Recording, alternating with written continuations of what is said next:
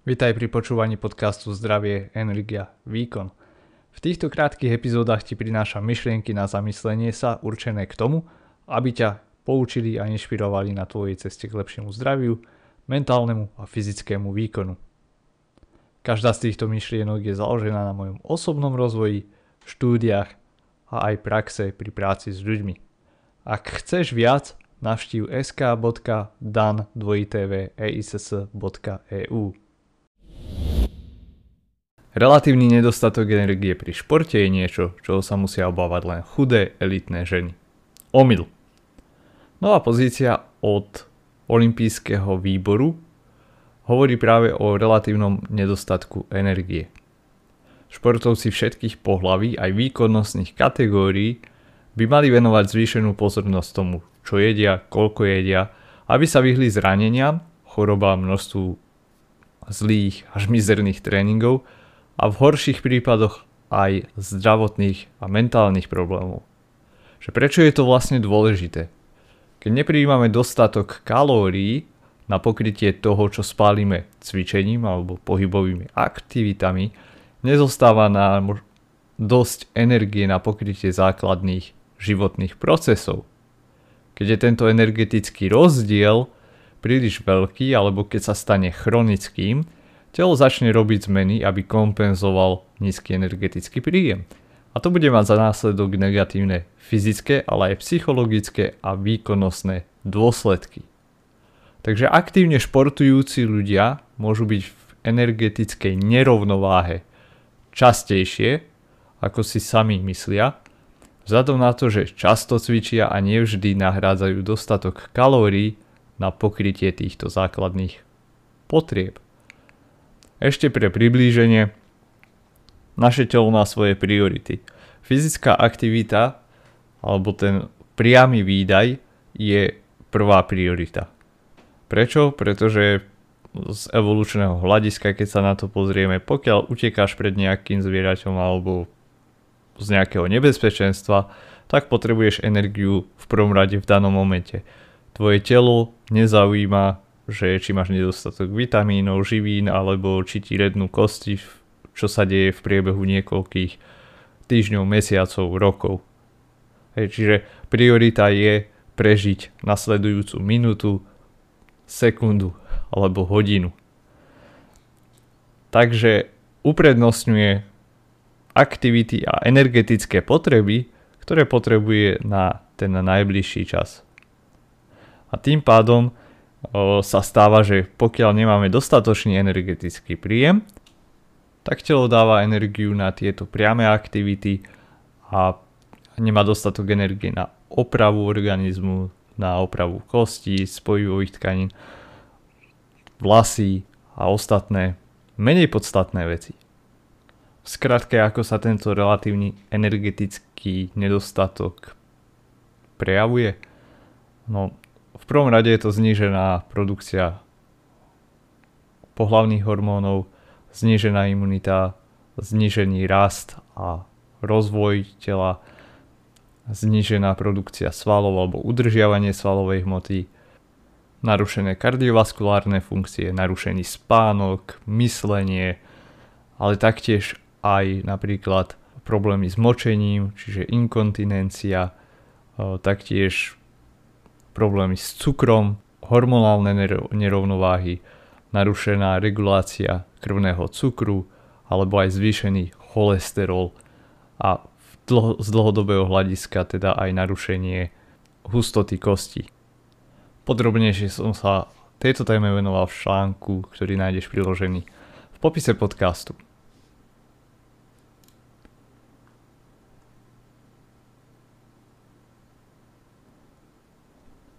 No a tu je, že prečo teda aktívni jedinci nejedia dostatočné množstvo energie? Športovci získajú hlavne predstavy o tom, ako by mali vyzerať a ako by sa mali stravovať od širšej komunity v oblasti zdravia a fitness, taktiež od svojich spoluhráčov, rovesníkov, trénerov a jednoducho z takejto komunity. No a tu je niečo, čo pokladám ja teda za hlavný problém a to sú komunity, ktoré sú zaplavené ľuďmi, ktorí získavajú informácie sami z pochybných zdrojov, sami trpia nejakými poruchami príjmu potravy a propagujú nezdravé stravovanie a cvičenie. A keďže som v včerajšom predchádzajúcom podcaste písal o tom, aké sú v podstate knihy zlé na získavanie vedomostí, dnes som sa pozrel aj na výskum, čo sa týka napríklad stravovacích návykov a vedomostí o výžive medzi amatérskými ultrabežcami. Konkrétne tento výskum na zhruba 308 účastníkov ukázal, že ich vedomosti o výžive boli dosť nízke. Taktiež zistili, že ich stravovanie a vedomosti o výžive nemusia nevyhnutne súvisieť s dosahovaním nejakých konkrétnych športových výsledkov. Čo znamená, že aj keď dosiahli nejaké športové výsledky, tak to nebolo tým, že by mali dobré vedomosti o výžive. Jednoducho to bolo tým tréningom. Dokonca často sa namáhajú na vyššiu úroveň energetického výdaja, alebo ináč povedané, že cvičia veľa alebo trénujú veľa, a tento energetický výdaj potom pokrývajú nezdravým jedlom a inými nezdravými výrobkami. Možno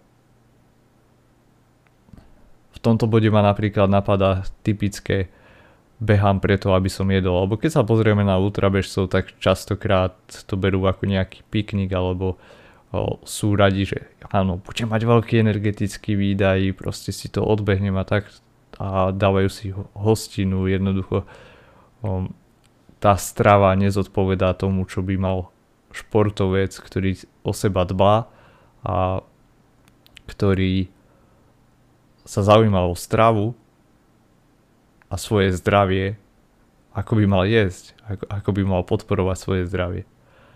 A presne toto sa odráža aj v tomto výskume, pretože títo účastníci boli takí, že športovali, boli športujúci, ale neznamená to, že dbali aj na svoje zdravie alebo jednoducho nešlo im o zdravie v prvom rade.